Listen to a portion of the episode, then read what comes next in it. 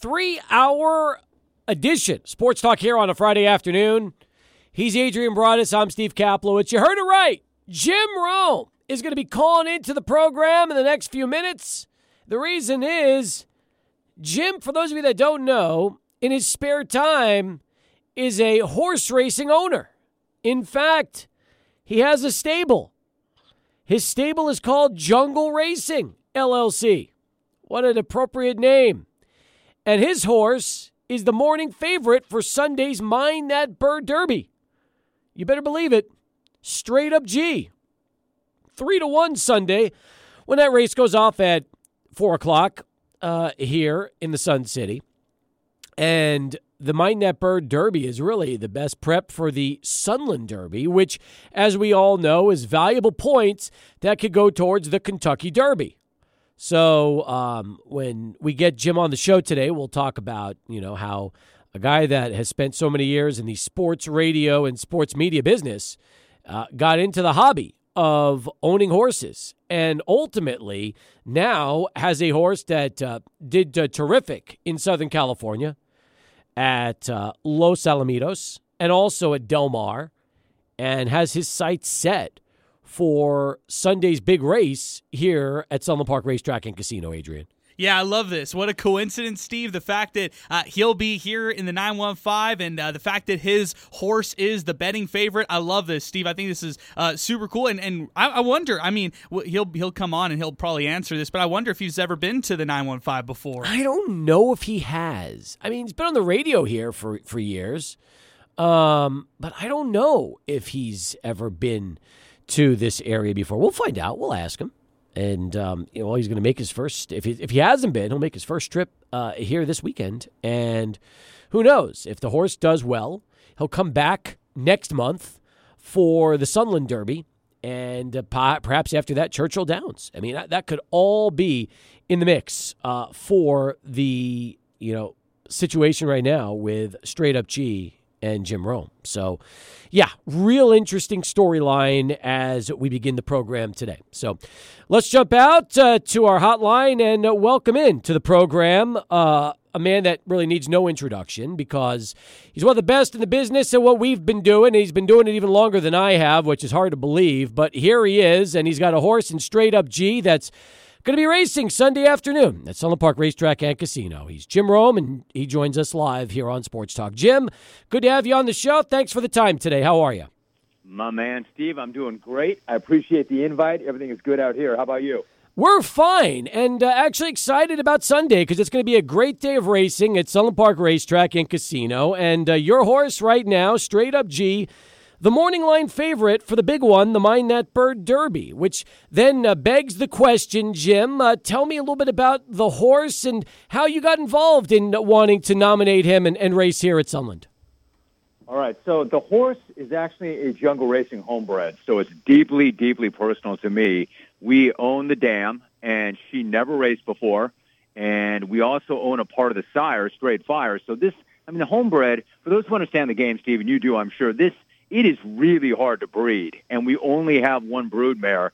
So this is a long, slow process. So, you know, he's off to a pretty good start. He ran fourth in his first race, and then he broke his maiden really impressively at Del Mar, won a stake race, ran back in another stake, lost by a neck. So, man, I'm in love with the animal. I love him. In terms of why we're coming to Sunland, I've never been there. You know, I thought it would not be a bad idea to get him a look at some open competition. I'm not really sure what he is. Like he's a nice colt, but I'm not sure how nice. I'm not sure whether or not he wants to route.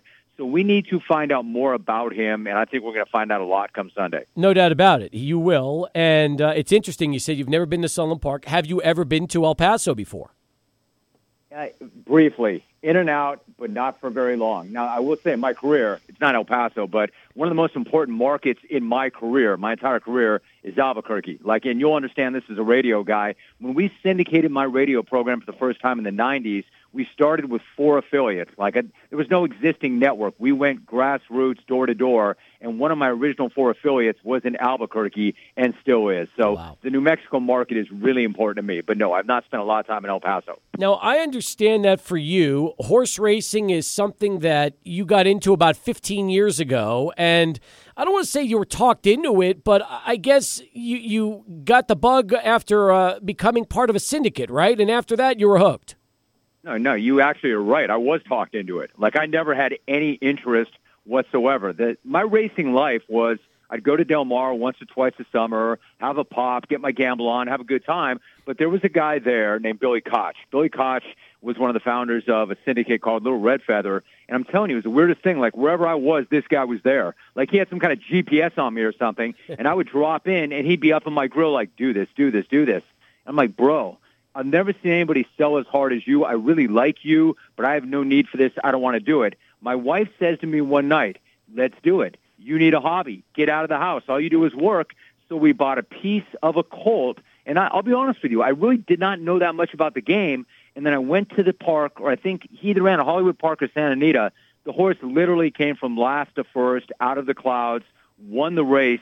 And I like to tell the story that it was like somebody snuck up on me and injected me with equine crack, which that's not funny anymore for obvious reasons. But like I was hooked. What? Like if that horse had finished middle of the pack, I probably would have never bought another horse ever again. But it was such an amazing feeling that when he won that race, I'm literally like, dude, what else do you have to sell me? Like I was such an easy mark at that point, and I had it. I just it was in my blood the second we won that race. Jim Rome with us here on Sports Talk as we kick things off here on a Friday. Now, I, I've been reading up on on you and your love for horses, and it sounds like it's, it's like a genuine love. I mean, this is not just saying you know you own it because it's a great investment. You absolutely love these horses that are in your stable and and and that have become part of your life. Dude, it's not a great investment. I mean, light your money on fire. I mean, I've had I I have made and lost so much money in this game you cannot even believe. And somebody said to me early on, like I'm an animal guy, and I think a lot of people who don't understand the sport are like, "Oh, really? You love the animal, but you race the animal?" And it's it's not that simple. And not everybody in the game loves the animal. I'm just going to be real about that. But I will tell you this: somebody said to me early on, "Here's your problem, Rome. Your problem is you fall in love with every single horse." I said, "Wrong. The reason I'm in the game is because I fall in love with every single horse. They're amazing, majestic animals. And yeah, look, it's a business. You got to run the thing like a business. I'm not in it to light all my money on fire, but first and foremost, man, I, yes, I am in love with the animal. In love with the animal. How about the family? Your wife, your kids, Jake and Logan, are they all hooked in with you as well? Yes and no. I mean, for a while, Jake Jake never really felt it. Logan, before he hit puberty, was really big on checking, you know, the race form and breaking tape with me, and guy, he was all about it. Logs, Logs loved it, and then you know he found out about baseball and girls and things like that. So you know he's kind of half in. Janet Janet's still all about it, but I'm like the guy. So if you want to rank in, in a hierarchy, I, I love the thing uh, beyond belief. Janet adores our horses, all of them, and the kids can take it or leave it at this point. Now, Jim, how big is jungle racing in terms of just how many horses uh, do you have in the stable? All right, so much smaller. We've scaled way back. So what we have right now is we have the broodmare, who is Gidget Girl. I've got we okay. Here's what we've done with her. She she has Gidgetta, and then we sold the next one, a colt by the name of Thrive, to Eclipse Partners. Then we have Straight Up G. We have another yearling, a colt. We just had a baby this past week that's Canadian bred. So that's the extent of them. And we still have the broodmare, and we have to breed her back. But I want to see how the horse runs this week before we decide who to breed her back to. So, and then, and then, by the way, by the way, we have retired horses. You know, we mm-hmm. take care of our horses. So I've got a few that are just kind of out living a life retired. So, you know, we only have two that are currently racing, one that will race, one that just dropped, and you know, it's just a small breeding outfit right now. What's it like as far as a baby? I mean, I'm curious from because I've never been around one. You probably have with this one. What's it like when you really see a horse for the first time, uh, at least at that stage? It's insane, Steve. It's insane. Like, here's the thing that was the, the thing that blew my mind more than anything else about the breeding aspect. With the the one that we had that we started with was a Brazilian mare by the name of Surfer Girl, and we brought her in, and she ran down the hill at Santa Anita and was lights out. I mean, she ran huge, but got really sick and nearly died. The extent of my race life was only at the track. I'd only seen them at the track in training, and I'll never forget when we sent her back to Kentucky to breed her. She was just a racehorse. She was retired.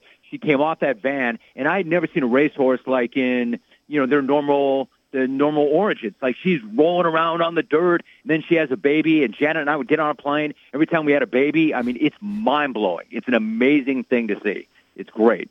Jim Rome with us here on Sports Talk. All right, so uh, straight up G. Uh, trained by Richard Baltas, and I know uh, the big win uh, over in uh, Los Alamitos was Ricardo Gonzalez. Is Ricardo going to be at Sunland uh, on on the mount? Yes, yes. Ricky loves the horse.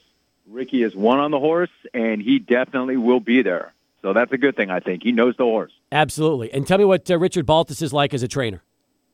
I love Richie. I, I do. I do really well with Richie. Richie, I, I do really well because I, I I stay in my lane. You know, here's the thing I, I've learned. I I let the horse people make the horse decisions. I just want to be involved. I like to know what's going on. But the thing that I like about Richie he he understands how much I love the horse and that we're not going to push the horse any harder than we ever should. The horse has to come first. So he's a good horseman. He's a good caretaker. He's not overly aggressive, and his the horses that we have with him look beautiful. He understands it. So we're in line. At the same time, I I don't tell Richie what to do. You know, you you just you don't tell the trainers what to do. They train the horse. I just want to know that I have some kind of ability to communicate with them, and they'll take the telephone call and just let me know what's going on. But that that's a long way of saying I like Richie a lot. He and I do well. Now, Jim, I've been told that Straight Up G is going to be uh, uh, using Lasix for the first time on Sunday. Is that correct? That is correct. Okay. That is correct. Okay. And as far as the the field, eight horses uh, will be in the total. Uh, will be in the race. Seven uh, you're going to be going up against. And uh, I did like the fact that Steve Asmussen, who's one of the best in the business, he's got a couple that he's going to be uh, training and, and bringing in for the race. So it sounds like the competition's going to be good. You got a couple of local horses that have already raced here before. I think there's four shippers coming in. So uh, the Mine That Bird Derby sounds like it's going to be a fun, fun race. Hey, my man, I think the reason you like Asmussen coming in is because you don't have to run against him. Just kidding. Um, no, you're right. I, I, I've I've dealt. I had a horse once with Steve. He is a great trainer. He's a Hall of Fame trainer, and I'm looking at it right now. You've got you've got your local horses that are really good horses. You've got the two Asmussen shippers that are really good horses. I really think that the one we may be the morning line favorite, but I'm just going to be straight. I think that the one to beat may be the seven American Experiment. That's a really nice horse.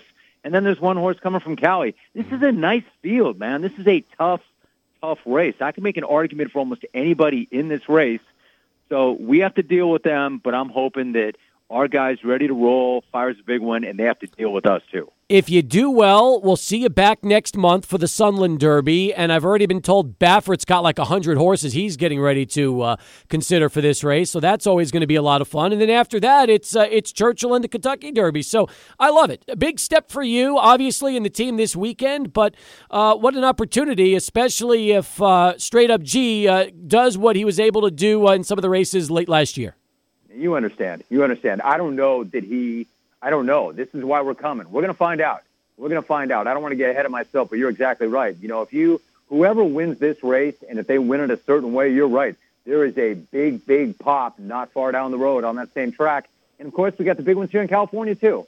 You know, so I, I'm going to go one at a time. I, I need, he needs to prove to us and everybody else that he's that kind of quality. I would just tell you this really quickly. End of the day, even if he's not, we bred a stake winner from a dam that never ran. It's all gravy, man. It is an absolute blast, even to be a part of these conversations and these races. So I'm just going to enjoy it and take it for what it is. It's great. It's a In- blast. Enjoy the track, enjoy your trip to town, and if things go well for you, come back and uh, join me a month from now before the big Sunland Derby. Let me tell you something, my man. If things go well, you're a good luck charm, and you're going to be the first guy that I look for. Fair enough. Jim, thanks for calling in. We'll talk to you soon. Have fun Sunday. You got it. You got it, man. Have a great day. You too. Jim Rome giving us a little time here to start things off on a Friday afternoon. I'll tell you what, Straight Up G sounds like uh, a horse that's going to be a lot of fun to watch on Sunday. And uh, the way Jim described that horse, uh, I mean, how do you not root for him? Especially the story behind uh, just the horse uh, you know, himself and, and really all what, what it's led up to for this point right now. That's, that's, that's a lot of fun. Most definitely, Steven. You know, I, I just am so fascinated now about baby horses. I'm still stuck on that right there. I want to I want to see a baby horse for the first time. I'm telling you, stick around Jim enough, you'll probably get a good uh, good dose of that. We'll come back with more. 16 pass. Charlie's back with traffic here on 600 ESPN El Paso.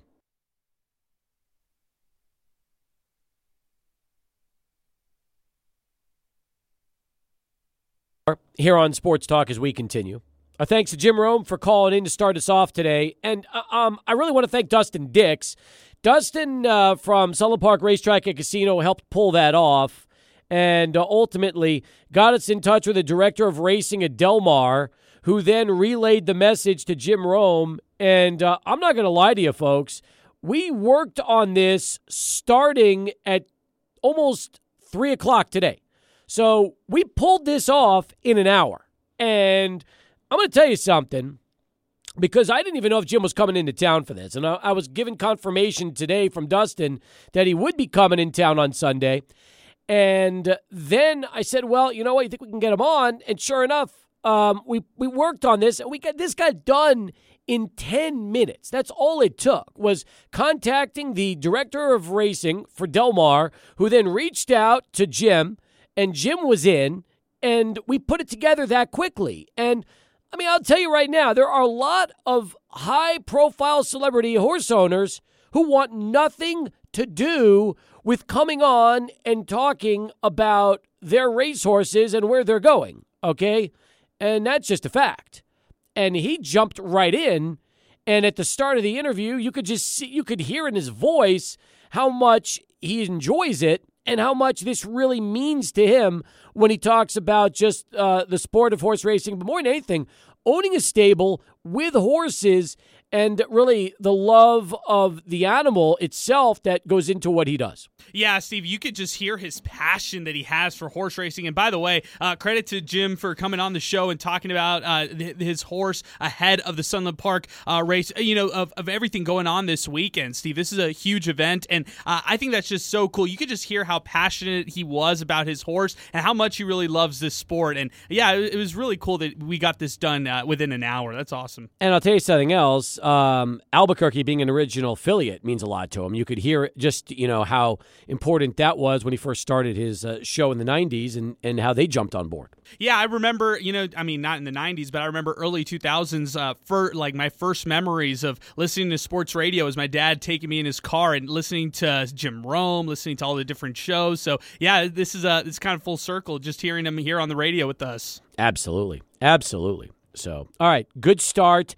Want to keep it moving. 880-5763. That is our telephone number. If you want to watch uh, Straight Up G in action, I got a couple of uh, the horses races up on the story right now at 600ESPNElPaso.com. So if you want to check that out and and really see what uh, you know what uh, Rome's horses have done, it's up on the website right now. Good stuff, Steve. Yeah, I'm looking. I'm looking forward to check that out myself. We also have some soccer stuff by Joe Rod, so a lot of good stuff on our website. Absolutely, absolutely. 880 5763. That is our telephone number as we get going here on the Friday edition of Sports Talk. By the way, since uh, we need to update everybody on a daily basis of what's going on with baseball, the answer is um, not much yet, but Rob Manfred is at the meetings today. First time this week he's attended meetings between the owners and the Players Association. And I don't believe yet that there has been any kind of a, an update, but you know what? Negotiations we'll end up seeing. Apparently, what we've heard was about an hour ago, according to Jesse Rogers from ESPN, who's been following this. He said that the negotiating team from the league just headed back in to talk with the players.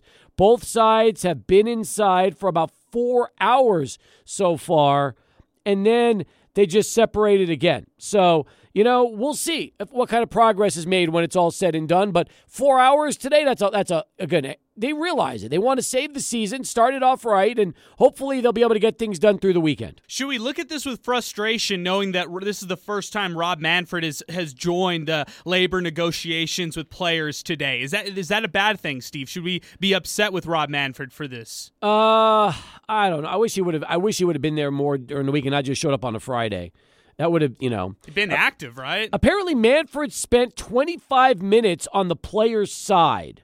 We don't know who he met with, and then walked back towards the owner's side. So I guess Manfred's going and kind of seeing both ends of this as they work on the negotiations. Okay, I see what you're saying. So, yeah, I mean, right now, I mean, we're, we're talking about a work stoppage, first time since 1995 for baseball. Uh, you could he, you could see how they're working pretty hard to try to get this done. You just don't know how how much both sides are trying to meet in the middle right now. I know the players seem to be uh, bending in different ways on their side and being willing to uh, go through solutions, but I'm not sure if it, you could say the same about the owners right now. Guess we'll find out, right? Exactly. Guess we'll find out. Yeah. So, oh, well, only time will tell, man. Only time will tell. 880-5763, that is our telephone number as we get going here um, at 26 past the hour. I hope we actually make enough progress to where they can get an agreement, to, at least the framework in place by Monday, which is the last day anyway. So that's uh, that's the goal when it's all said and done. Otherwise, if there is no labor deal by Monday, Major League Baseball has said there will be a shortened season. So that those are the ramifications. And by the way, this is also very important. Let me stress this because I can't stress this enough. If baseball doesn't get an agreement in place and the season's delayed, that does not mean the AAA season will be delayed. The AAA season will start on time because AAA baseball is not locked out right now. And that's an extremely important topic to mention to all El Paso Chihuahuas fans listening to this show, okay?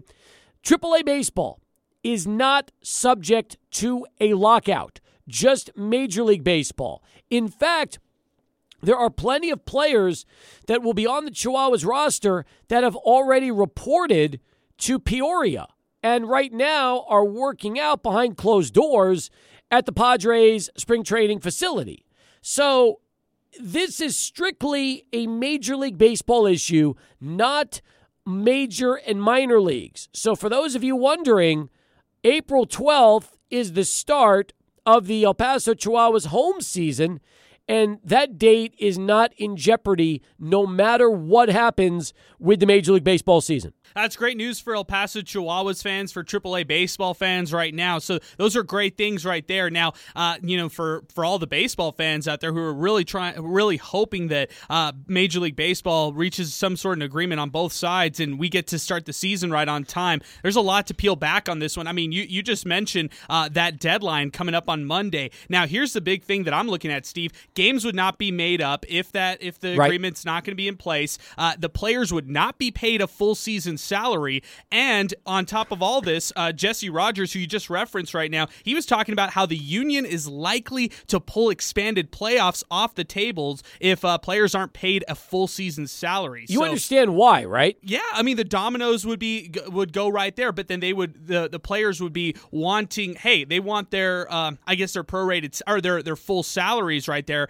and then the owners say no. And, and why would you agree to more playoffs, more playing time if you're not being paid the full salary? Not just that, okay? Expanded playoffs equals about an extra $100 million of revenue for the owners every year. Yeah, so if you're the I players, understand. why would you possibly give in and give the owners more money if you're getting shafted on your current salaries? I wouldn't say I wouldn't give them the satisfaction of that. Forget that. Yeah, it's a lot more money the owners are going to make in sure that case. Is. Sure it is. So, anyway, there's a ton on the table. Minimum salaries on the table. Um, you know, you're talking also about Super Twos. You're talking about amount of years you should play before you're subject to free agency. Uh, you're talking about draft pick compensation. You're talking about not allowing teams to tank, and you could essentially uh, reward smaller market clubs with more draft picks if they perform well rather than do poorly. There's a lot in this negotiation. This is not simply that the owners want this, the players want this. It is complex, it is deep. And anybody who's really taken the time to study and read the, the Ken Rosenthal articles and the Passan articles and see what's out there, there's a lot going on. This is a very, very complex, and we're talking five years. Now, I'm hoping it's a 10 year CBA, but probably it's going to be a five year CBA. So if that's the case, you got to make sure you get this right because you don't want to be back doing this again five years from now. Yeah, I mean, if you go 10 years, Steve, then you're talking about all those complications coming up maybe by year six and seven. So, yeah, I, I could see a five year deal instead of 10. All right, we'll come back. Phone calls, tweets, 880-5763. That's our telephone number. Lines available if you want to get in. Love to hear from you as we send it over right now to Adrian Broadus in this bottom of the hour Sports Center update. Adrian, thank you very much. As we keep things going, 880-5763, our telephone number to get right on in and through to the program. Uh, this also happened yesterday, and I think it's important that we bring this up for a lot of uh, obvious local reasons. Aaron Jones restructured his contract yesterday, okay?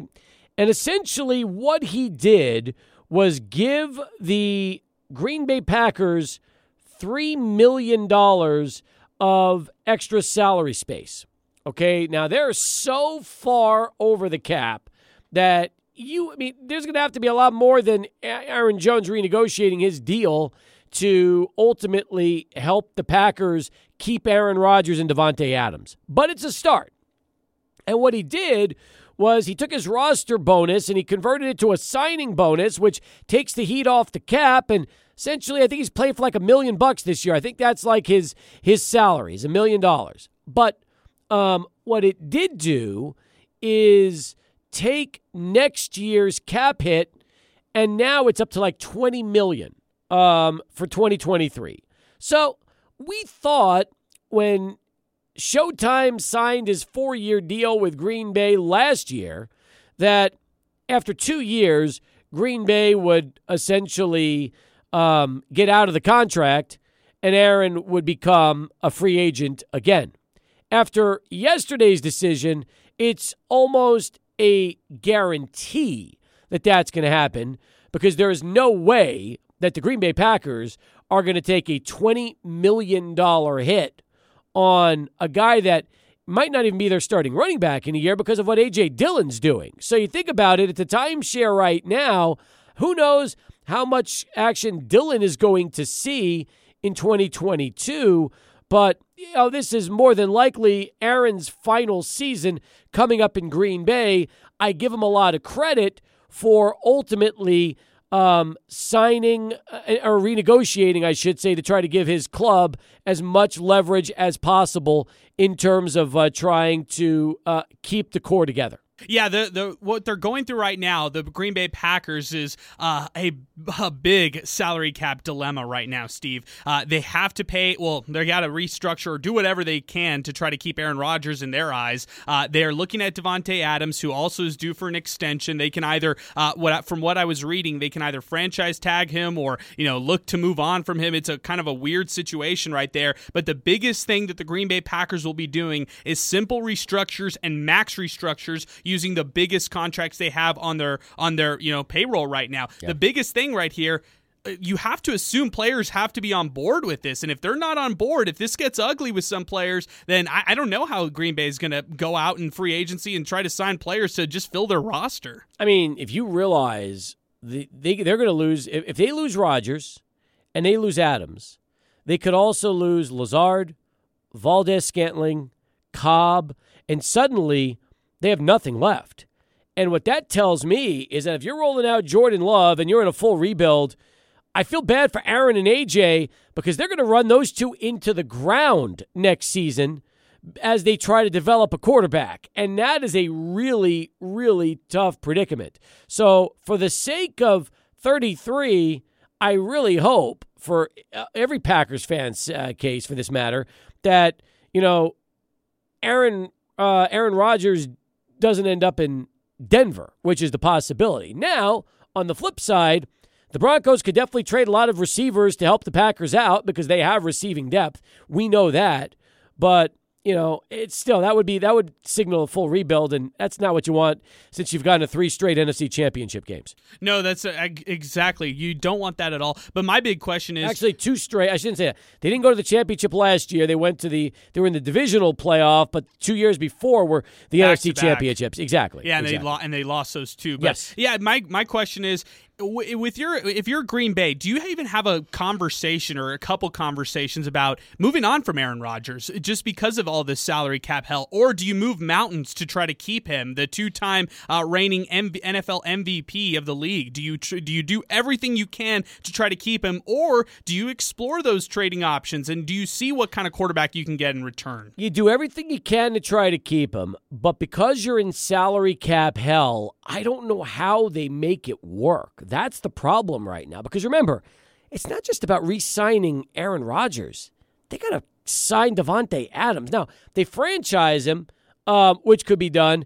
I still don't know how that's going to help their cap situation out because that money would still count against the cap, and they don't have the money to, to do that. So um, I don't know how they're going to pull this off. I, I really don't. And that's why, to me, yeah, I'm sure Green Bay would love to keep Aaron Rodgers, but based on David Bakhtiari and and and uh, some of the other players that they've signed to big contracts, they might not be able to do it. Yeah, that, that's a good point on Bakhtiari. Those hefty contracts that the Packers have on their payroll, they might have to reevaluate those. And, you know, it's sad to say, but some of those guys that they've developed great relationships with, they might just have to end up cutting them in, in this uh, free agency period. Now, you have to do it before June 1st. That's the cutoff po- uh, point mm-hmm. where some of these uh, player salaries are prorated from what I was reading. But yeah, lo- you look at that list of Packers players who are free agents this upcoming year, a lot of players on offense. There are some players on defense, but uh, yeah, you're talking about a lot of your skill players that the Packers could be potentially losing. Your core, your nucleus,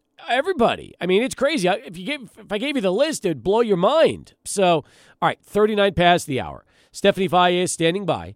KVIA News. We'll come back with plenty more. 20 minutes from now, Justin Garrett's going to join us. Miner fans, one of the all time great receivers, class acts. Hey, uh, we're going to have a lot of fun with Justin because he's getting ready for uh, Pro Day, which will be coming up uh, in about a week and a half. So we'll talk to Justin about everything uh, UTEP wise and his career and future as well. Sports Talk continues, 600 ESPN El Paso. 47 past the hour. Sports Talk continues. Miners tomorrow with a big one against UAB. A game they've got to have um, because ultimately they took two out of three on the road. Keonte Kennedy probably not ready yet, as Adrian talked about. Although, am I wrong here? Well, Steve, yesterday I said no. Earlier this week I was saying no. Then I hear the comments from Keonte Kennedy yesterday after practice, the ones that well, I missed yesterday because practice ran a little long. Looks like he might have a chance to play. I don't know how much. Really? But looks like he might be playing. This is interesting. What'd he say?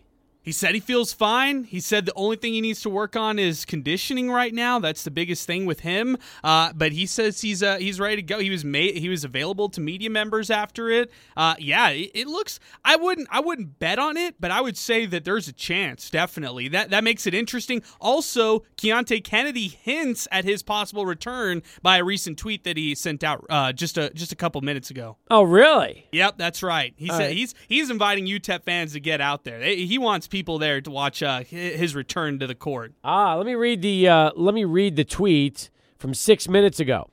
So who's coming to the game tomorrow night? He's got the eye emojis. He's got like a. It almost looks like a snarky emoji after that. Got a little smirk. Yep. With hashtag picks up hashtag Miner Nation. All right. I could see it, man. I, I I could see him being so eager to come back, despite not necessarily being fully available in uh, five on five contact uh, drills uh, the, earlier this week in practice. Maybe that was more of a uh, like a showing thing, you know, for from UTEP, kind of making this a mystery on whether or not he'll play. Could be, could very well be. Great story, great preview from Adrian up on the website right now. This also just came in. According to Adam Schefter, Sean McVay will be back next year, saying he wants to run it back for the Rams. So, any rumors of McVay leaving for the broadcast booth, those are premature at best because he will be back as head coach of the Rams, where he should be right now. Yeah, he's a young guy. He's uh, why are we trying to retire him already and, and have him uh, with this uh, TV career already? I mean, uh, let him co- coach out this uh, this stint with the Rams. They traded all their picks for the future, so the Rams are selling out for the future so they can win right now. I'm I'm super happy about this news that, that comes today. I, am glad that this uh, this news isn't dra- dragged into the offseason even more, Steve. And now you have some you, you, have it, it solidified. Ra- um, Sean McVay rejoining the Rams for another season, trying to run it back and try to go back to the Super Bowl. Should be. That's exactly what should have happened all along. It really should. So I'm happy to hear it. And now, the other rumor, which I love, is will Joe Buck go with Troy Aikman to ESPN? That's a fascinating one. Yeah, because he calls World Series games with Fox. It's not just football; it's baseball too with Joe Buck and everything he's done with that. That and you know it's so interesting because whenever you hear the guys from Fox talk about their organization, they speak so highly of Fox and the and the people high up there. But ESPN has not had the greatest reputation, to say it kindly, uh, when it comes to Monday Night Football broadcasts and broadcasters, Steve, in recent years. So maybe uh, ESPN is putting all that they can in terms of their resources to try to get the best of the best. I know it. I know it. Nine in front of five right now as Sports Talk continues if you want to uh, weigh in on the broadcast rumors. And by the way, if Aikman and Buck go together to ESPN, who takes over on Fox as the national team? I mean, that's another great question. It really is. In fact, I'll say it because I wish they would do it. I wish they would just give Kenny Albert the uh, the national game because I think Kenny would do a terrific job, and uh, I hope that you know he gets a shot at it because Kenny always gets the the regional games for Fox, and and I think he just he deserves better than that.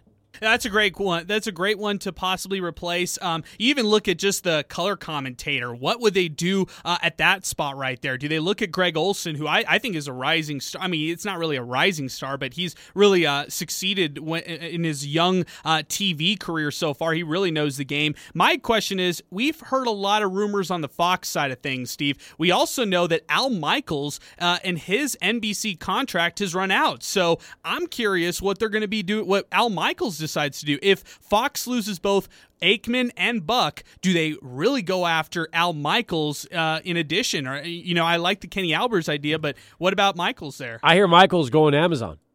Yeah, I hear that one too. I hear it's very, very close. I hear uh, from the New York Post article that I was referencing yesterday, they called it on the one yard line for the Amazon. But you, are you're, you're really putting Al, Al Michaels on Thursday nights. That's um, tough. It is tough. It's very difficult. So, I mean, look, you think about what Fox has, right? And Fox, here are the Fox teams right now. They've got Kevin Burkhardt and Greg Olsen, Kenny Albert and Jonathan Vilma. Love Vilma. Yep. And, and you know, I'm a huge Albert fan. Chris Myers and Moose Johnston, and Gus Johnson and Aqib Talib. That is the sneaky one right there, Steve. Have you ever heard one from them? They are so energetic. Yep. I love it. I love when Aqib Talib is screaming in my TV. You also have um, Adam Amin and Mark Schlereth and Kevin Kugler and Mark Sanchez. Those that's the Fox. Uh, those are the Fox teams this year behind Buck and Aikman. So I mean, it's possible that Burkhardt and Olsen that's been the number two team all year. So I could see that. I can see that too. Burkhardt's a great guy. I, I like his broadcasts as well. I really like Olsen. He he's a great analyst. Um, one of the sneaky guys that you mentioned right there, Steve. I like uh, Amin. Uh, he's a really good. He's also the Bulls uh, co- color commentator. Uh, excuse me. He's their actual uh, play-by-play commentator on on a daily uh, basis. Yeah, I know it. I mean, again, it, to me, it's it, this whole thing is pretty fascinating. You have to see how this goes. But you know, we could be talking about a whole uh, announcer merry-go-round when it's all said and done. Yeah, TV NFL free agency going on right now. It's crazy. Kevin Harlan is with CBS. You wonder if he would try to bolt from CBS and, and go over to Fox. Hey, he's deserving, man. Harlan's one of the best in the best uh, in the business. But he sure. does radio, just like Ian Eagle. They both they both double up for Westwood One. Sure, and he does uh, multiple sports as well for CBS. And, and doesn't he also he still does NBA on uh, TNT, right? Yeah, and, and doesn't he also do even college basketball at times? Yeah, the man never stops working. Never stops working. So, yeah, 100% right. By the way, Harlan was the one who called. Remember when UTEP played in 2010 and hosted the CUSA championship game on uh, the first season for Tim Floyd when they blew that 12 point lead with To six Memphis? minutes left to go to Memphis? Yes. Harlan was on the call. Wow, you're joking. Oh, I didn't no. know this. I didn't know Harlan was on the call along with Reggie Miller. No way. Oh, Wait, yes. Wait, here? Oh, yes. What? Yes. That is so. Uh, no, I It was a not CBS game. I got. I got to check this out. It's on YouTube. You can watch it. Yes. All right, we'll come back. Hour two. Justin Garrett's going to drop by the Lubingo Studios. Stay with us. Sports Talk continues. 600 ESPN El Paso. Start of hour number two here on Sports Talk. Welcome back, everybody. Along with Adrian Broadus, I'm Steve Kaplowitz. Very happy to welcome Justin Garrett back to our Lubingo Studios as uh, the Miner uh, wide receiver getting ready for his pro day a week from Wednesday. And he joins us now uh, for our first chat uh, since last football season. Great to see you again. And uh, thanks for making time and uh, joining us on the show today. How are you? I'm doing good, man. Steve and Adrian, I appreciate you guys inviting me. Always happy to be here and blessed, man. Thank you. No, thanks for being here with us. Um, tell me what it's been like for you uh, since the bowl game and, and what you've been doing uh, around El Paso as- as you've been getting ready for obviously uh, pro day and your sights set on the NFL draft. Since the season, I've been working out constantly, uh, two times a day. I've been training here in El Paso at Top View Fitness with Rob and Dom. Uh, they put it together a great plan for me and just a great a great program for me to really excel and have a great pro day. I've been emphasizing on just my speed and stuff like that, and just cutting down in weight and just really focusing on the pro day and just the drills and just really running fast and getting better. Now, there are a lot of places these days where you can work and, and get yourself up to speed and ready to go, but uh, Top View Fitness is located near the airport. Um, did you know about it these last couple years, or did you really first uh, kind of uh, you know discover it uh, when you were going through your senior season? No, I actually knew about the gym as my uh, UTEP career had went by, but just with the UTEP schedule and constantly working out at school, you don't really have that much time or that much energy to go somewhere else and work out as often as I do at Top View. So, no, I, the gym has always been there, and I always knew about it. But once uh, I was pretty much kicked out of UTEP and they cut me loose, then I, I had to find somewhere else to go train and work out. That's my question, Justin. Do they allow you to go back to the LKD and, and, and train there once you've graduated, or is it one of those kind of mutual things like, hey, when once you're graduated, once you're a senior, once you're gone, uh, you know, you, you're on to other things? No, UTEP actually offered, and they're more than happy to have me there and to train there, and and they would do a, a phenomenal job with me staying at the LKD, and I'm more than welcome to go there today on a daily basis. But I just felt with them in the spring, and they have an upcoming season themselves, and their job is to focus on the team and put all their energy towards there. So where I'm at now is someone there constantly there and everything that I'm doing is being watched and being critiqued and stuff like that. So I just didn't want to be a hassle on the UTEP staff. So I just allowed them to move forward and continue to chase the dream, man. I'll say this too. Um, if you worked out at LKD, you'd be by yourself and you'd be on your own because chances are you can't just bring a, a- an outsider in with you to oversee all your workouts, and their strength team is dealing with the current players. So that would be difficult to prepare uh, on your own unless you knew exactly what you needed to do. Uh, it's much better, I'm sure, when you get somebody to build you a specific plan for exactly what you want and someone that's able to supervise you throughout the whole process so you know you're being taken care of exactly the way you need to to try to play on Sundays. Yes, exactly, 100%. And even at Top View, it- their most important thing that I actually do is I, I have great recovery and great stretching and, and great stuff like that. Just also taking care of my body while I'm working out so so much. And at UTEP, I'm I'm pretty sure the same thing would have been available to me. It's just yeah, as you said, it's just to be a little bit different. And, Yep. and their true job isn't really to help me; it's to help the upcoming team. So I'm pretty sure the focus aspect of it would be a little bit different. But I actually never talked to him about it, so yeah, I, I don't know. Now, let's talk about your body after the season because, uh, you know, you go through a lot uh, in preparation for games and then all the games itself. How would you describe physically your spot when the year was over after the game against Fresno State? Were you in good physical shape? Did you need a couple of weeks off just to heal your body and get ready for the next step? Tell me a little bit about that. I will say that throughout my college career, going to a bowl game and continuing to practice after the regular season and to play that extra game, it, it, takes a toll on your body. And just, I would say after the Fresno game, I was a little banged up and just, you know, that's that's a lot of time of football. It was two extra weeks of practice, and then we had an extra game as well. And to be quite honest, Fresno State was a pretty physical team. So after the season, I just kind of took a couple days off just to give my body some time, and then after that, I hit the ground running and just continued to train and to work out.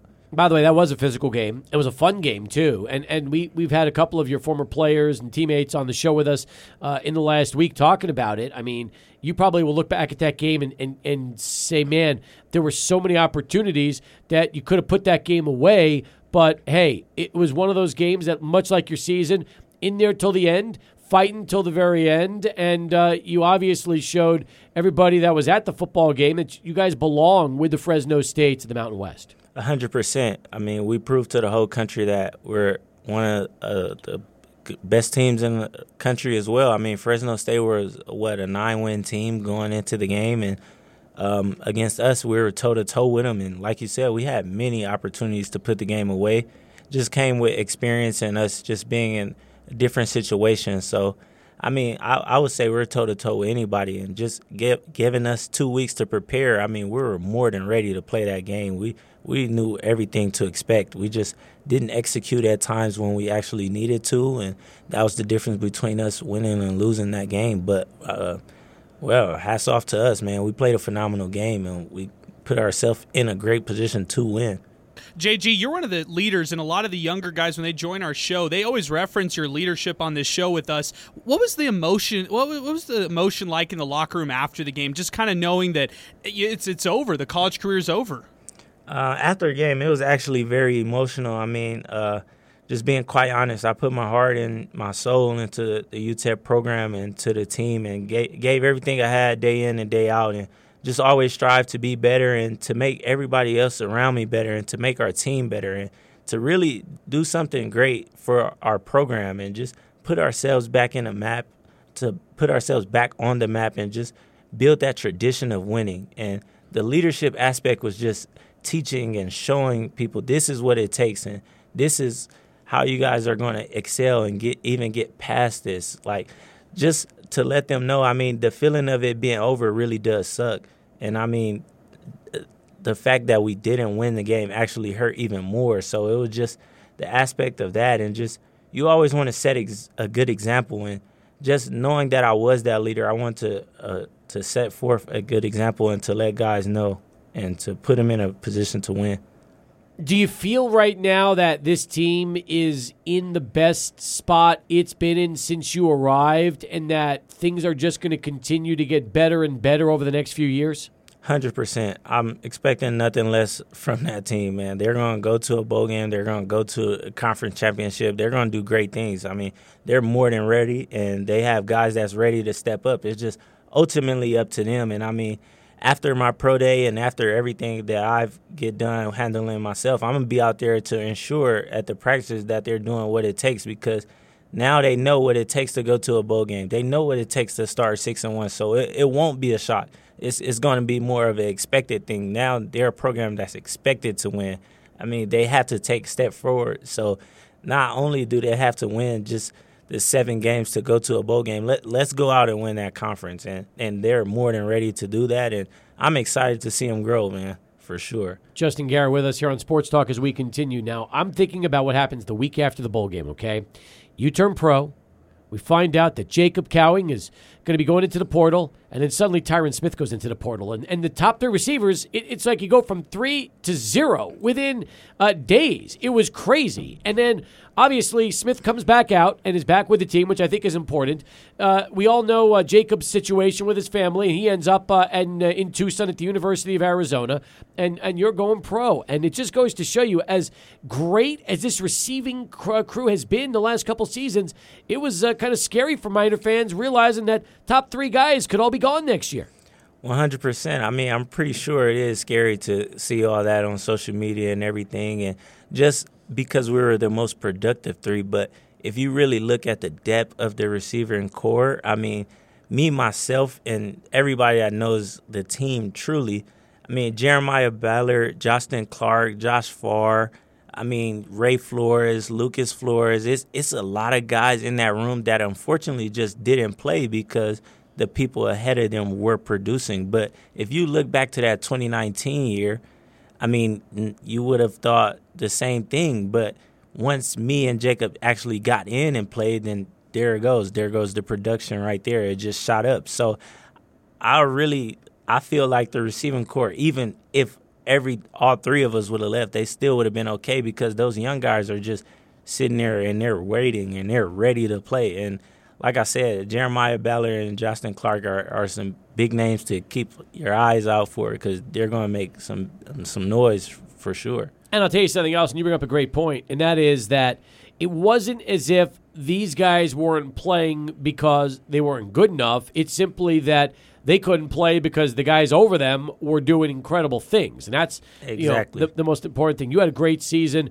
Jacob obviously had a very special year. And when you guys are making catch after catch, play after play, you're not going to get the next uh, two or three on the depth chart coming in and getting their opportunities. Exactly, exactly. And even even with those guys that I just named, they went out and got multiple other receivers from this signing class and – and I seen a couple of those guys tape, and they can all play too. And as I always mention, I mean, competitiveness is going to make everyone better, or it's going to make you fold. And if you have guys that's all hungry to play and guys that's ready to play, then it it just makes your whole team better, and it makes the room even better. So I'm like I said, I'm excited to see what those guys can do, and and I know that they're ready to play. And as I said, I'm going to help them get ready to play as much as I can. We've heard a lot about Jeremiah Ballard, and just want to emphasize his name a little bit more. What makes him so special, and why, why is he the next guy to watch out for?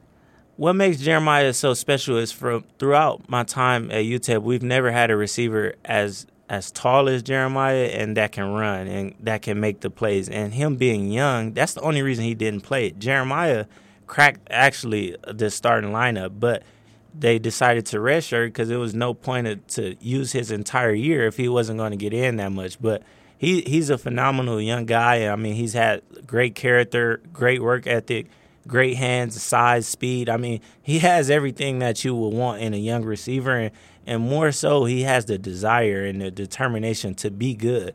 So that that's really what makes him the difference maker.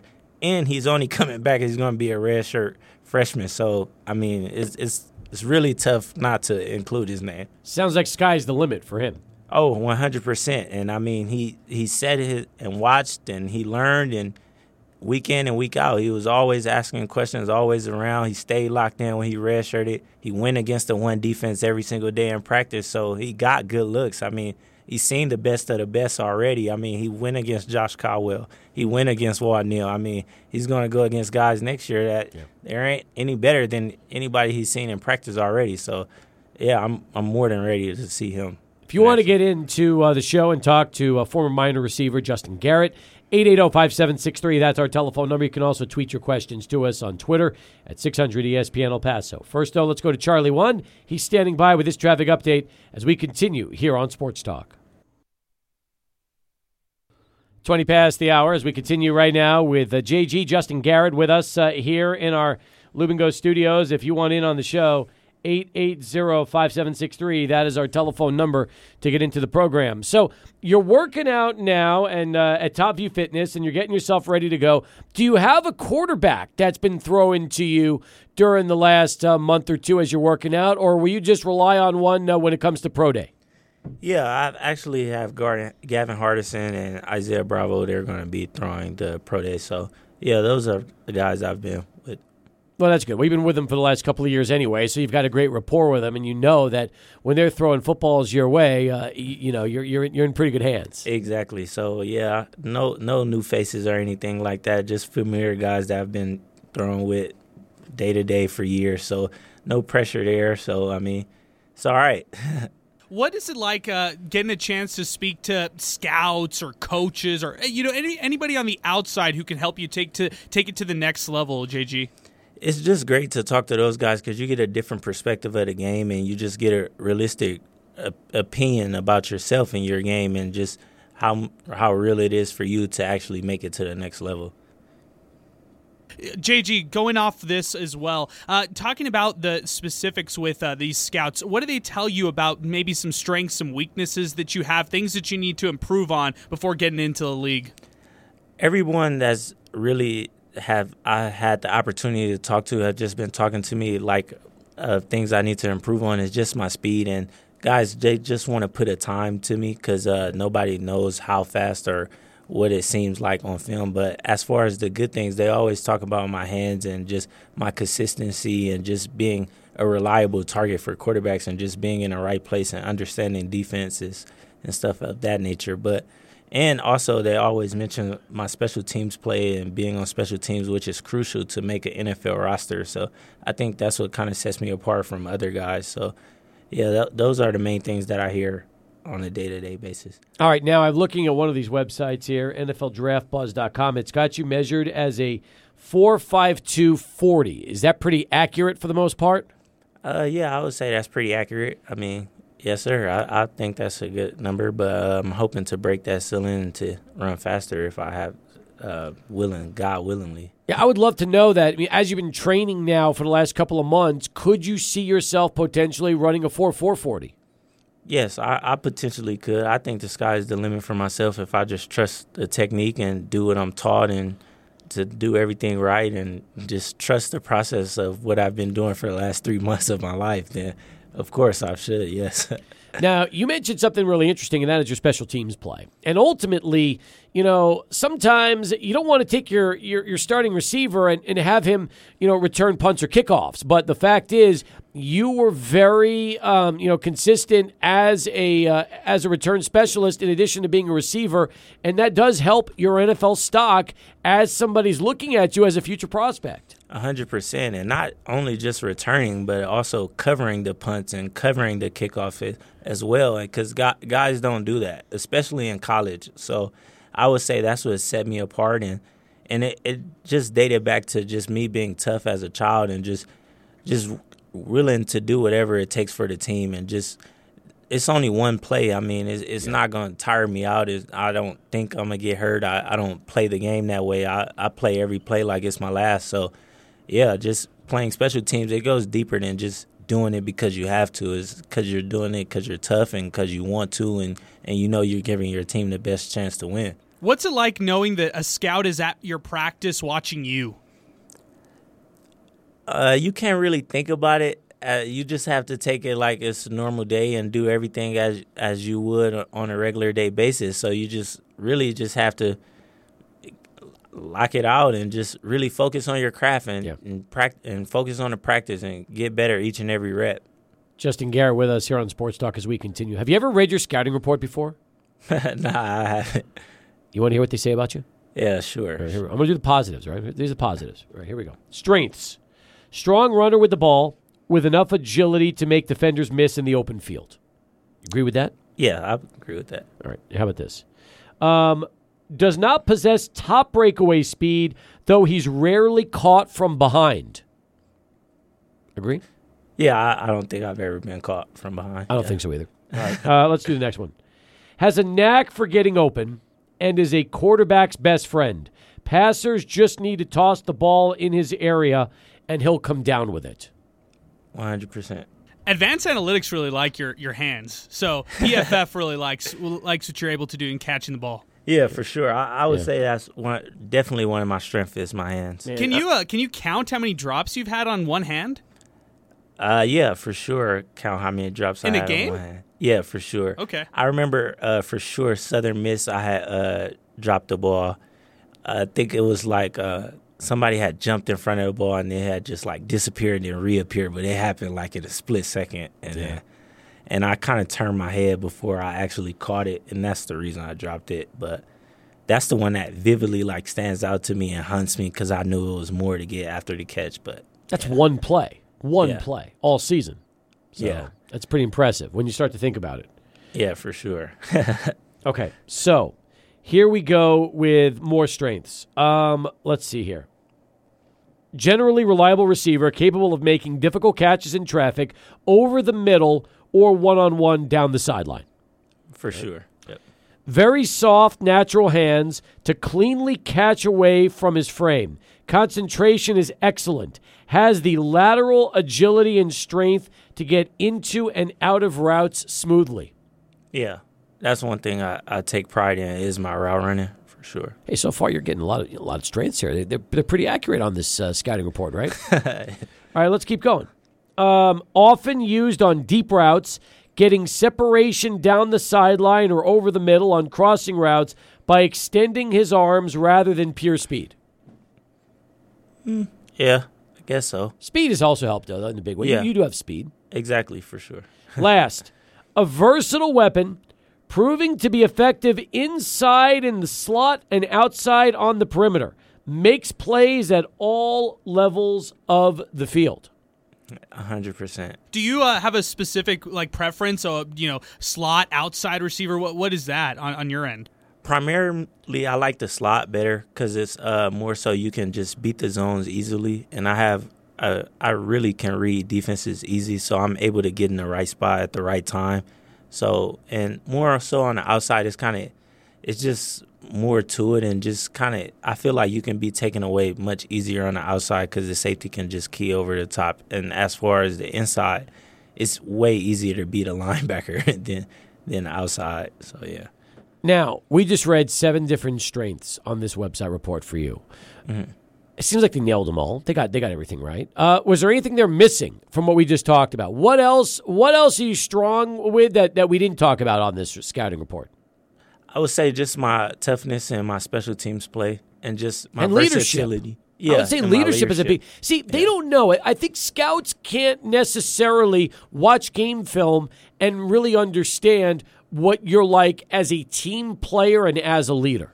Yeah, hundred percent. I mean, that's tough to see when you're just watching the game. So they really have to go back and just watch like TV copies and stuff like that, just to see what I'm doing, not only while I'm on the field but off the field as well. It was actually uh, a great video I had seen. I think it was the Fresno State game. It was like after Gavin had like fumbled after the play and like he had his head down. And I picked his head up. I remember like, that. and like most people wouldn't have seen that if it wasn't for the video and social media. So that just kind of just show how how I'm as a teammate and a player and just my leadership on the team. It was also a really important play for you to do because you had to keep Gavin's head in it. You couldn't let him get down because the game was still at that point very much up in the air. Exactly, and I, I think I think honestly, in my opinion, I think the call could have been er, overturned from watching the review. So I, I didn't think personally that it was over or anything of that nature. But yeah, I had to keep his head in it and let him know that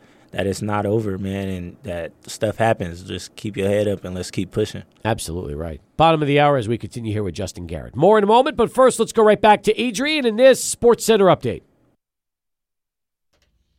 Adrian, I just heard that uh, Tascosa's beating Chapin 25-15 right Oh, now. Man, that's tough. That's tough. Uh, two, just real quick, Steve. Two other scores to get to. Americas beat Byron Nelson 55-44. Great for the 6A team in the Trailblazers. And then Andrews saw their season come to a close. Randall beat them 44-41. Saw that also. Wayne Thornton's out there watching uh, playoff basketball right now, giving us some live scoring updates. Good stuff. Good stuff. So appreciate that. Justin Garrett with us here in our Lubingo studios. All right, so we've got uh, a lot of strengths for your game, according to the scouting report uh, that we're reading on you from uh, NFLDraftBuzz.com. All right, they got three weaknesses. Here we go. We're gonna we're gonna debate these weaknesses live on the air right now. Okay. And by the way.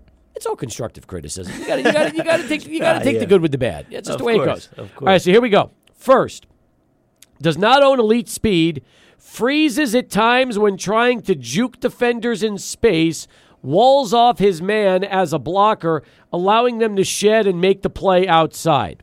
All right, so let's talk about this for a second. Uh, any of these any of these things actually true? Have you had any issues in terms of trying to block players?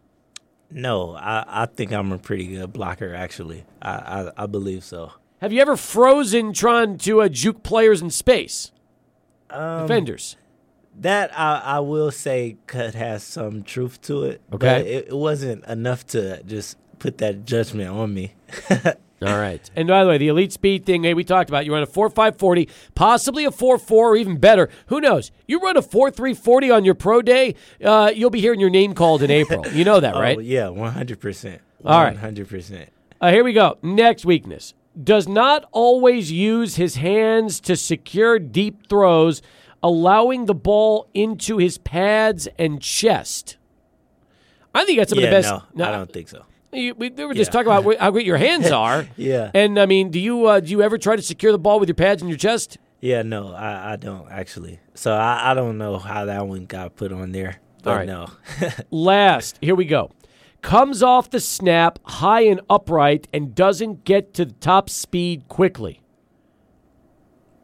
wow. Uh that one I would say uh yeah, that one's tough, but I don't think that's true honestly cuz if if I wasn't getting the top end speed quickly, then how am I getting open? And how you getting footballs thrown at you? Yeah, exactly. So All right.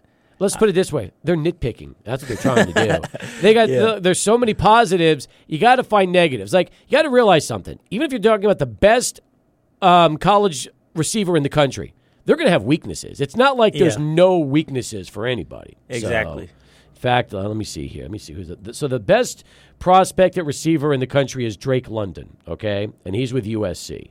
And I'm looking at his draft profile. And you want to know something? He's got uh, four weaknesses, um, including comes off the snap high and upright and doesn't get to top speed quickly. Exactly the same weakness as you. This is the number one receiving prospect in the country. So understand. I mean, they're trying to find they're trying to find pluses and minuses with everybody. Yeah, of course, hundred percent. That's what they get paid to do. I mean, yeah, Oh, listen to this. can Listen be to this. Listen to the next weakness. Does not always use his hands to secure deep throws, allowing the ball into his pads and chest.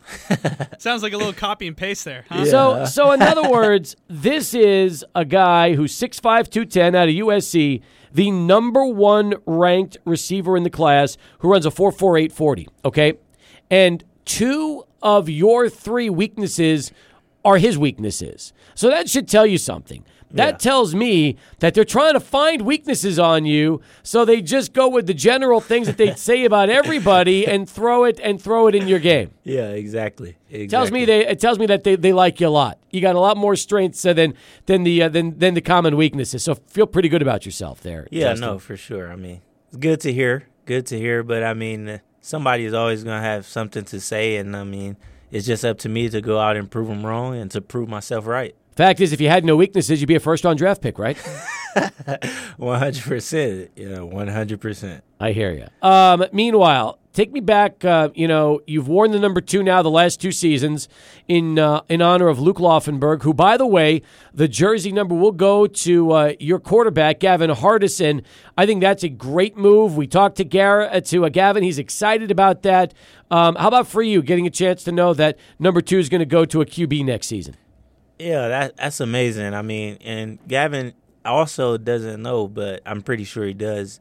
Babe also played quarterback in the NFL at an elite level. So with Gavin playing quarterback, Babe is going to be able to reach out and to help Gavin uh, tremendously and just make sure that he's not only doing right off the field but on the field as well because week in and week out Babe will watch the games and will send me clips and be like, "Hey, you're doing this wrong." So with just the critique of the website, Babe would critique me week in and week out, snap snap after snap after snap, release release after release, just because he wanted me to be the best football player that I can be. And I mean, why not listen to somebody that went to the NFL and that commentates NFL games and he sees NFL talent every single day. So he's putting he's making me better as a player. So he's gonna make Gavin better. And just talking to Gavin, I'm excited and I'm happy that he decided to wear the number and to keep the last name on the back. So says a lot about his character as well. And I mean, it's just great to hear him take it on. And yeah, man, it's, it's his legacy now, and just have to do it right and to do right by Luke on and off the field, and to take on a bigger leadership role on the team as well. First off, um, number one, Babe Laufenberg backed up Troy Aikman. So he's got some pretty good street cred in terms of being an NFL an NFL quarterback. Okay, that's first off. Number two, I never knew that he took such an interest in you because you wore that number, and that he would send you. Um, you know, highlights and, and ultimately work with you and, and kind of dissect your game as a receiver. I find that fascinating. And I feel like, hey, if that goes with the jersey number, that's an added bonus for you. It really yeah, is. Yeah, for sure. I mean, it would be times after the game I would go right back to my phone and Babe already sent me a clip where I did something wrong or, or the next Sunday, Babe, he's probably at Dallas game and he's still texting me about what went on during the game and how I can help the team and hey, Justin, man, tough loss, keep the team up, but you need to do this, blah blah blah. I seen in quarter 3 you did this or he was just a phenomenal extra help and he just made me a better receiver and he got me to where I was and really taught and, and sent me all the information he could. He sent me uh, examples from NFL guys and even guys doing stuff wrong when it was the preseason, like he slipped here because he did this and stuff like that. So it's going to help Gavin Game a, a lot and take him a step further. Your relationship sounds pretty close too. When you really talk about you and, and the Laufenberg family and Babe and, and really what you guys meant to each other on and off the field. Yeah, me and Babe are extremely close. I mean, I love him and the family, and they always reached out and were always supportive of us, man. They always found a way to watch the game no matter what was going on and was always there when he could be and always reached out. So uh, I grew a relationship with Babe that I'll forever have, and, and I'm just blessed to have him in my life and to be able to talk to him and learn from what he has to say. So, yeah, I'm forever grateful for him for sure. Justin, uh, switching it up, just talking a little bit more about the conversations you've had to go to that next level. Do you have an agent? Do you have somebody representing you at, at, for for this next level? Yes, I do have an agent. Um, his name is uh, Corey Williams. He has currently he has like six clients in the NFL, and they all have a similar path to myself, and just uh, a couple like he has three receivers that have been undrafted free agents, and they have found a team and. And the reason I chose this agent is because he was somebody that continued to work for the client. Like one receiver vividly was on six different teams within five years, and that just showed me that the agent has a determination to continue to work to make sure that his client is in the best position to win, and and that's and that's all, ultimately what it's all about. As long as your agent is continuously working for you and pushing your name, then what more can you ask for? What was the process of choosing an agent like for you? Did you have a lot of guys that you ended up looking over and talking to before you made your decision? Yeah, I had a couple people that reached out and just I just had to talk to them all and see what they all had to offer and see what was best for me and what agent would do the most for me and and ultimately that that's the reason I chose my current agent. All right, 41 past the hour. When we come back, we'll wrap things up with Justin and talk a little bit about uh, what he expects as he gets ready for a chance to play on Sundays here. Sports Talk continues, 600 ESPN El Paso. 49 past the hour as we continue here on Sports Talk. Back with uh, Justin Garrett, wrapping up our hour together with him and uh, looking forward to um, March 9th, folks. That's going to be when uh, Justin gets to work out. And, and you've got other minors that are going to be joining you on Pro Day, right? Well, yeah, one hundred percent. Uh, just the names: uh, Quadres Wiley, Josh Caldwell, Walt Neal, Bobby DeHaro, Darte Lee, uh, Quadres Wiley. I think I already said him. Uh, we, we like him. We'll say him twice. Davion is Davion joining too? Davion. Oh Indiana? yeah, Davion. Yeah, ten for sure. Can't forget ten. So I I think that pretty much rounds off the list though. Us, us seven. or Breon eight guys. Um, Breon is actually going back on the team. He's yeah. Really? I believe Okay, so. cool. All right. I, I believe Nice. so. Yeah, I, he because I don't I don't believe he's doing the uh, pro day, so I think he's back on the team. What number is Breon Hayward? He's uh, 40, 17. 17? Let me see if I can find 17 on this list, on this roster we've got here. Yeah, there he is, Breon Hayward. Yeah, exactly. Richard and John Walt Rich- Neal is yeah. back. As, I mean, uh, Walter Dawn is back as well. So Mhm. yeah, so right, yeah, good. Breon is a, a big piece of that defense that will take him to the next level as well. And he has playing experience. Him and T Knight together, I think pff, that's probably one of the best linebacker duos in the country right now. I think Oh, personally. uh, and, and that doesn't even talk about the uh, defensive line and what they're going to be doing. Oh, doing. yeah, Unbelievable. yeah, that's for sure. But yeah, a very good defense. They're they're outstanding, man. I mean, uh, you look at uh, what what Jadrian's been able to do, and in uh, praise. It's it's ridiculous. Yeah, those guys wreak havoc on quarterbacks, and I mean, and then you try to stay away from them on the outsides, and you run it up the middle. You have Kelton Moss and Keenan Stewart right there. I mean, that's six hundred pounds alone between those two guys, and God forbid it get past those guys, then now you have T Knight and Breon right there to stop it. So I'm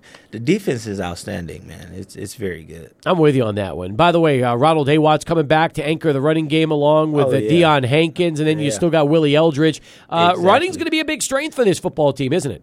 Yeah, for sure, for sure. I mean, it's it's going to be a very exciting season. I mean, this team is very much they're they're young. We're what we lost seven seniors, so I mean they're they're young and they everybody has experience and they're ready to play. And man, I'm just excited for them. I mean, they're they're ready to take that next step for sure.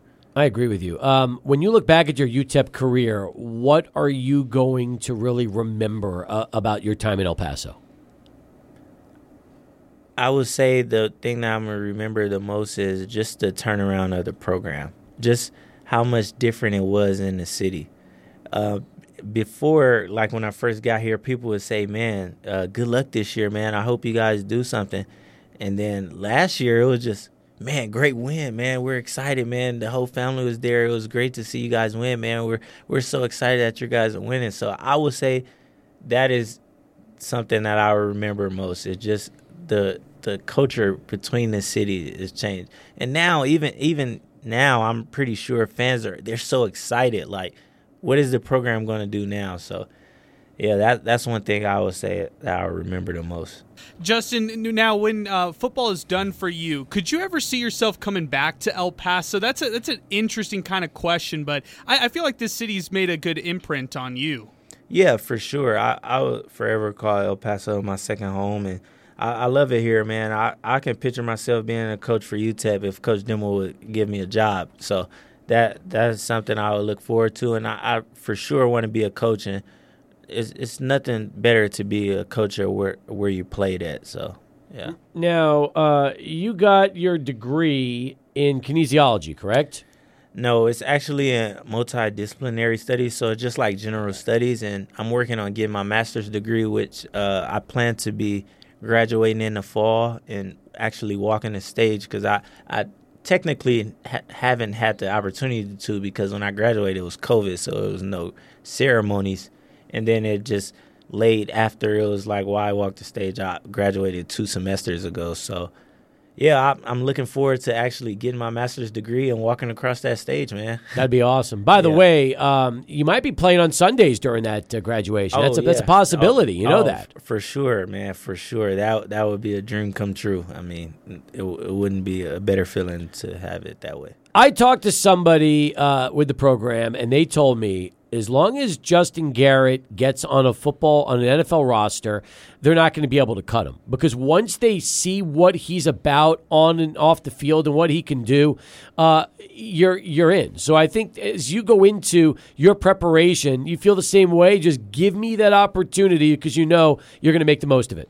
One hundred percent. I mean, it's thirty-two NFL teams. I just need one team to give me opportunity, and I'm for sure with that one opportunity, it's going to stick, and and they're going to be able to see that whatever I do as a player and what I offer as a person. But yeah, I, I just need one opportunity, and I'm gonna give everything I got, and and I know that's going to be more than enough. so I'm excited, and I'm more than ready for the opportunity. You've been a frequent visitor of us over the last uh, eight or 10 months. Uh, we can't thank you enough. You've been a class act all the time. We love talking to you. Uh, you represent the schools as everybody would want a football player to represent wearing the UTEP jersey. And I know on behalf of Adrian and myself and all the fans, wish you nothing but the best. And we can't wait to see you get a chance to play on Sundays. Yeah, I appreciate you guys, man. And like I said, I love El Paso. I love the city, man. It's it's a great environment, and like, who wouldn't want to be a part of this type of stuff? I mean, I'm thankful for you guys for always inviting me and always talking to me. I mean, I know I can talk a lot and stuff like that, man. It's, it's always a great time here, and like I said, I love El Paso. I, I love the city, man. So forever grateful and thankful for the opportunity, and always appreciative of Coach Demo and the staff for changing my life and allowing me to come here. We'll see you on March 9th. Yes, sir. Yes, sir. Justin Garrett, folks, joining us here on Sports Talk. Final hour next. We continue. 600 ESPN El Paso.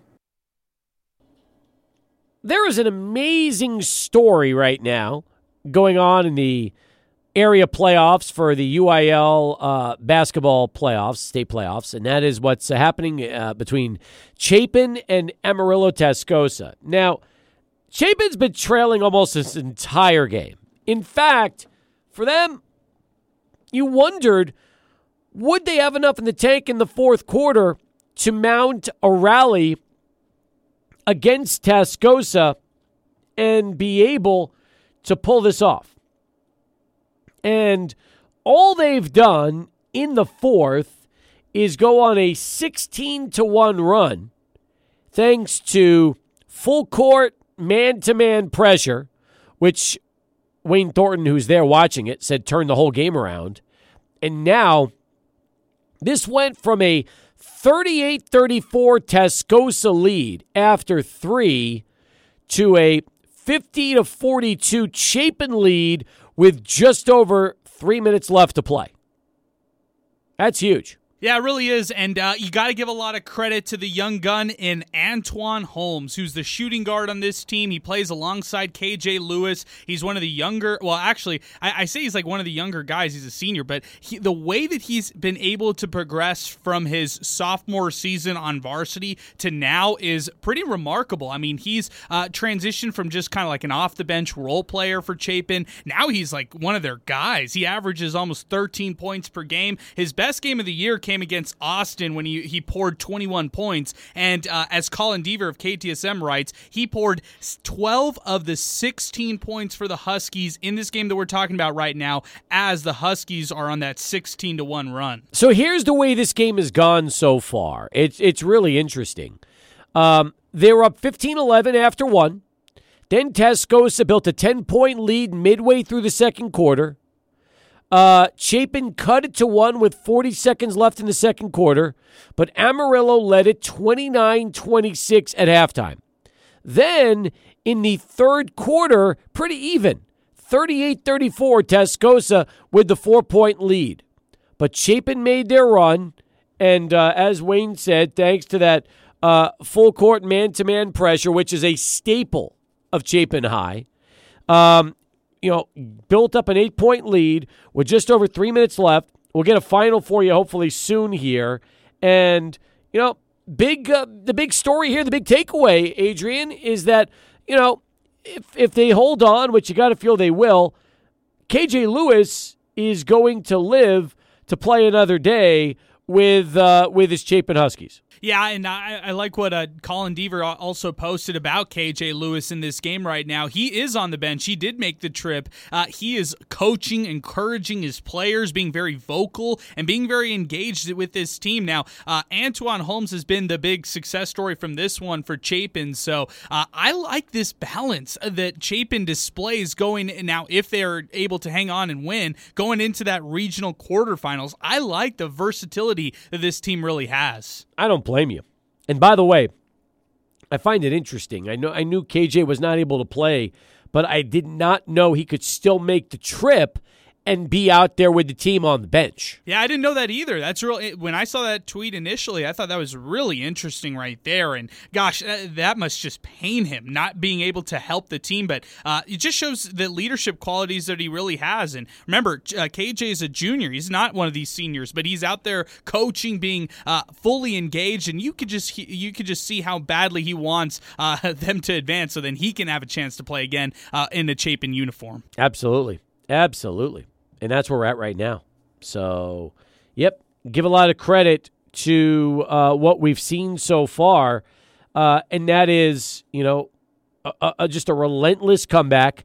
And Chapin showing that they were not ready to go home. And by the way, you said something really interesting. Uh, this team is built for this run. I mean, that's really what they're all about.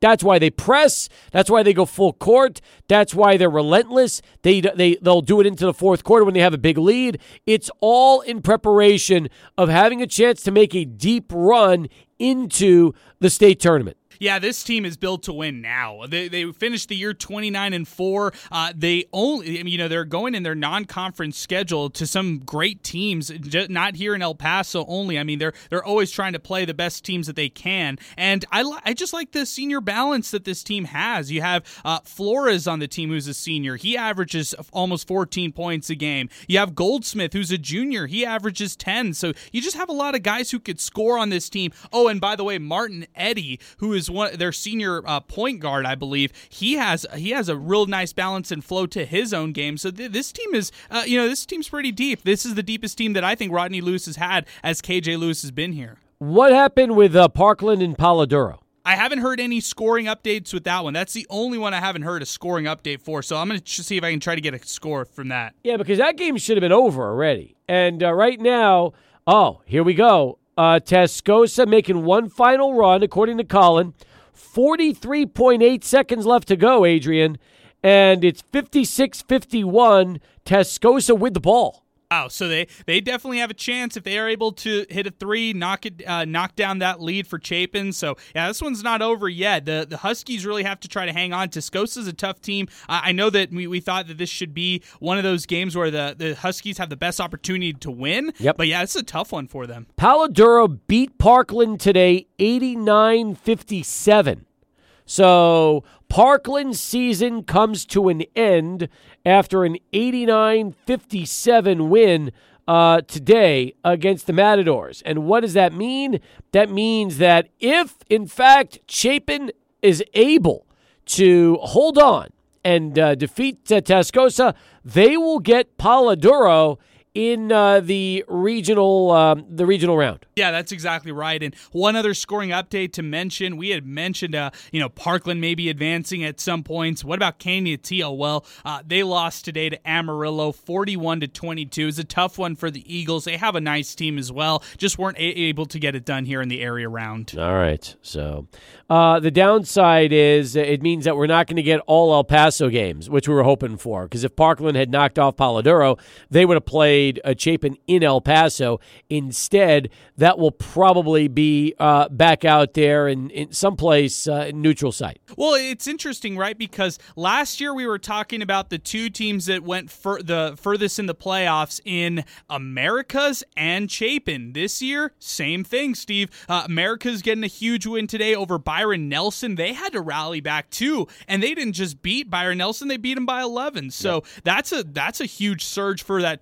Trailblazers team. They have a great squad. They've only I think they've only lost uh, you know two or three games all year long. By the way, where will Palo Duro be playing? Where's a neutral site? When you're Amarillo, I mean, Midland Odessa is close to Amarillo. That's not really fair. So where where do you think a neutral site could be? Man, I, Roswell. I, I, hate those. I hate the neutral site playoff games this conversation. But Roswell, Carlsbad, those types of that that would be probably just off the top of my head. Can you thinking, actually play neutral site games in the state of New Mexico? Yes. yes. All right. mm-hmm. Yeah, right. playoff games definitely interesting. Well, that might end up being what it is because you kind of say to yourself, you go to Midland, uh, and you go Midland Odessa. That's not really uh, that's not really fair, is it? Well, that, that's an interesting point because uh, the other thing to think about is, you know, uh, New Mexico has a lot different uh, COVID restrictions than we do in Texas. So I'm curious to see if that factors into what kind of facilities are able to use, or if they go for something like a Midland. You know what? It's it's still a three and a half hour drive from uh, Amarillo to Midland. So if you think about it, and then uh, from El Paso to Midland, you're dealing with a four and a half hour drive. So you know what? That's probably close enough. You probably go to Midland, Odessa, someplace there to watch, uh, you know, to watch Palo Duro uh, go ahead and, and take off. Because think about it, aren't they playing in Midland right now anyway? Yeah, I, I believe and, so. And that's an that's Amarillo Tascosa, so it's another Amarillo club. You're probably just going to stay out there and, and do it yeah, again. it makes Midland. the most sense. I think those facilities are going to be available. Those, those are the ones that you're going to have a chance to play at. That would make the most sense in my opinion. Now, Americas might have to make the further uh, further travel because they probably. I, I got to double check on who they play, but uh, yeah, that, that's going to be a, a, a, different kind of travel than what Chapin could experience. I'm with you on that one. Now, uh, 56-51 is the score. 20 and a half seconds left to go. According to Colin, Tascosa was about to cut it to three, but Antoine Holmes flew through the air to swat the ball away And as Colin Deaver said, it has been the Antoine Holmes show all game long. You talked about that earlier. It's great to see another star step up in the absence of a uh, KJ Lewis. Yeah, I'm really I really like Antoine Holmes. He has a lot of versatility to his game. I don't know what kind of offers he's even looking at this year, Steve, but uh, he should definitely get some. You know, if he hasn't gotten any D1 looks or anything like that, this guy should be playing college basketball somewhere, the JUCO level, D3 level, whatever it may be. He he, he can definitely play. Absolutely. All right. Uh, looking forward to that. In the meantime, as we continue here on Sports Talk, let's go ahead and uh, break for a Sports Center. Adrian is standing by. Then we'll come back. Final 30 minutes next. 600 ESPN El Paso. All right. Uh, all right. Last update we've got for you 5.3 seconds left to go. Chapin's up three at the line. They make a free throw, game is over. They miss then uh, Tascosa could have a last chance effort to try to send it into overtime. Yeah, I mean, again, I just want to commend uh, the Chapin Huskies for the effort that they had, just going through all the distractions that were off the field uh, with them this week, uh, knowing that they were going to have to play this one without their star player in KJ Lewis, despite the game against Tascosa, that's still a quality opponent in the playoffs, and they had to do it without their best player, and, and it looks like they they have a great chance to try to do it here. Now, Tascosa is a 500 basketball team, so you say to yourself, is a 500 team uh, capable of knocking off the elite uh, Chapin Huskies minus KJ Lewis. Yeah, it's a great it's a great point. I just will say that the two five A over there in that uh, that that Odessa area, the Amarillo area, those are always quality teams out there. I mean, always, a year after year, they always have the best. Whether it's Palo Duro, whether it's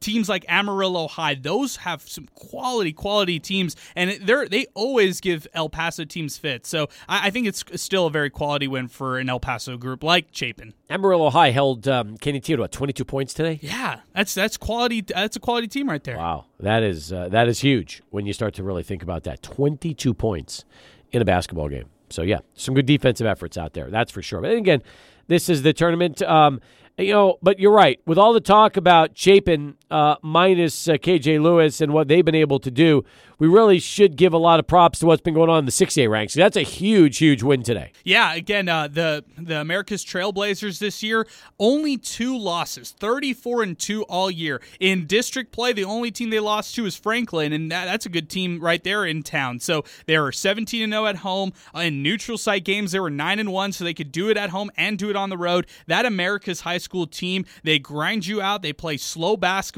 They they emphasize their defense. They love their their seniors, and that's just a testament to what uh, their, their, coaching staff has done over there. And I, I, just really appreciate what Americas has done, just in the in terms of the city of El Paso in basketball. How far can they go in the six A state playoffs? Yeah, they've got a tough one, uh, Steve, next week. So they have uh, they have a uh, I guess it's either Frenship. I, am I'm, I'm going to assume that it's going to be Frenship who wins that one. Uh, Frenship's one of the best teams in six A, just period, and uh, that that's a team that killed Coronado earlier this week. So that's going to be a tough one if Americas ends up having uh, to take on Frenship.